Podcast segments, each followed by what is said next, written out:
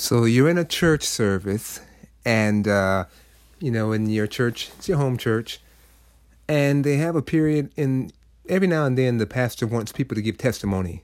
What has God done for you? And so this particular, let's say it's a particular Wednesday night, and the pastor says, "Okay, it's testimony time. Does anybody want to stand up and share uh, with us all that the Lord has done for you? You know, something that God has done in their lives here recently, right?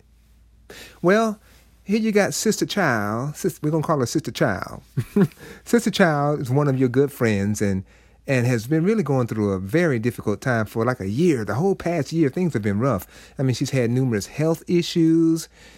Well, she's been struggling behind on her bills, and gosh, she had two cars. She had one car repossessed, and then she later had a wreck with the other car, and it totaled the car, so she doesn't have any transportation right now, right?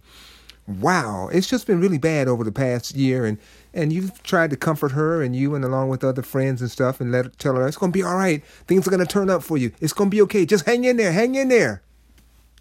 Well, just two days ago, she had like a windfall of blessings to overtake her. Huh? I mean, after her most recent doctor's visit, she received a good report.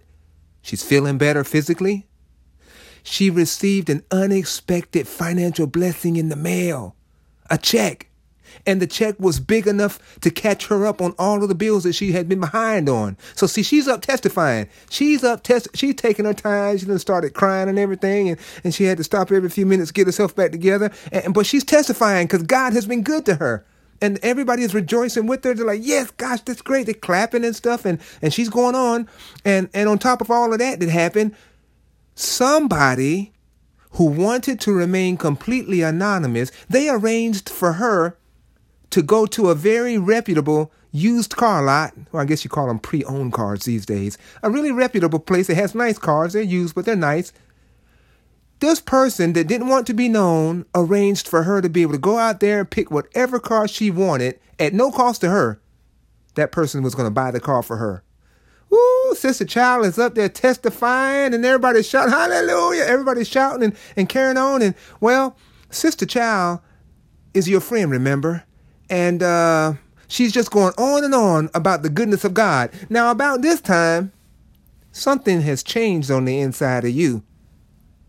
You begin to think stuff like, okay, now, Sister Girl need to go ahead and sit on down right about now. huh? And and after service, after the whole service is over, she had several people that are waiting to speak to her and celebrate with her, right? About what all God has done for her. And you like, ain't got no time to be waiting around to congratulate her. She know that she she she she, she know that God done blessed her. Huh? So now what's happening? What's happening on the inside of you? I have a question for you, a few questions.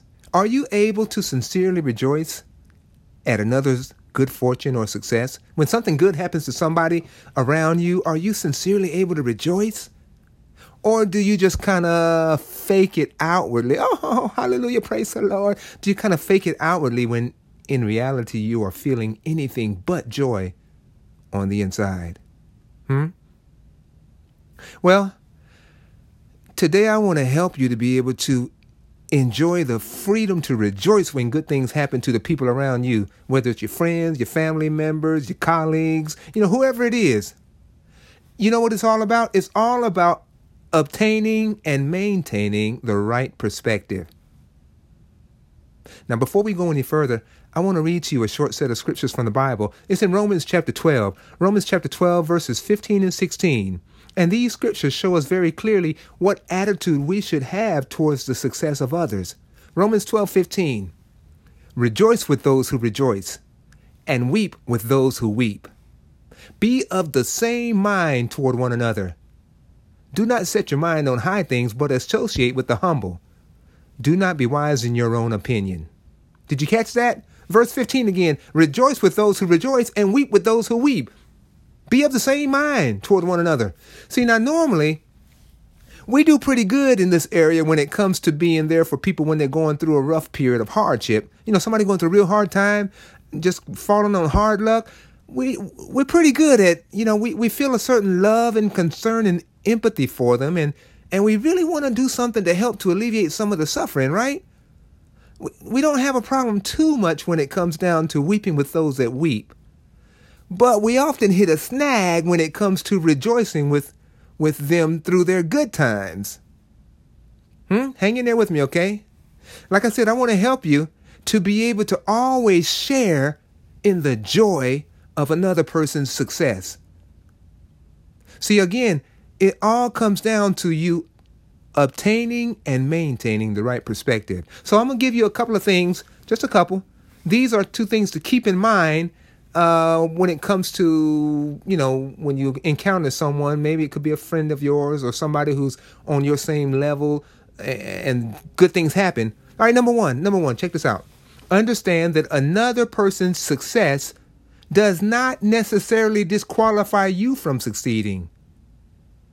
For example, uh, he wrote and published that book last year. For some reason, you're feeling despair about being able to finish and successfully p- publish yours. See, see, your friend finished his book, wrote it, published it, having good success. You you both started the book last year, but yours ain't finished yet. And somehow, because he finished his, you feel like that's kind of knocking out or or messing up your possibility of being able to also successfully no.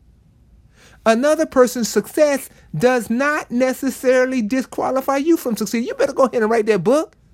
See his success does not get in the way of or block your opportunity to succeed in the same area. So sometimes we've thought like that. Somebody else succeeds at something that we've both been striving for, and we we ain't trying to rejoice with them because underneath we kind of feel like, well, that kind of cut off my opportunity of succeeding. Perspective, getting and maintaining the right perspective. That's what we're working at right now. So the second thing that I want you to keep in mind that'll help you to have the perspective that will allow you to rejoice when something good happens to somebody that you know, somebody that's close to you. The second thing is this the achievement or success of this other person it can serve as proof for you that success in this area is indeed attainable and therefore possible for you.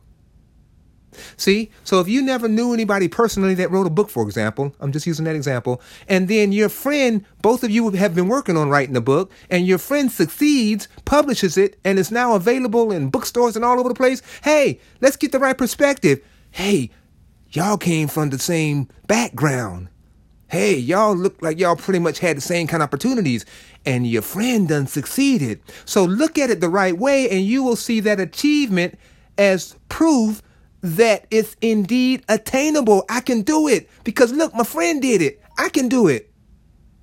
Okay, to stop. I'm to stop right there. I just gave you two things today to consider, but I want you to be able to do as the Bible says in Romans 12 15 rejoice with those who rejoice.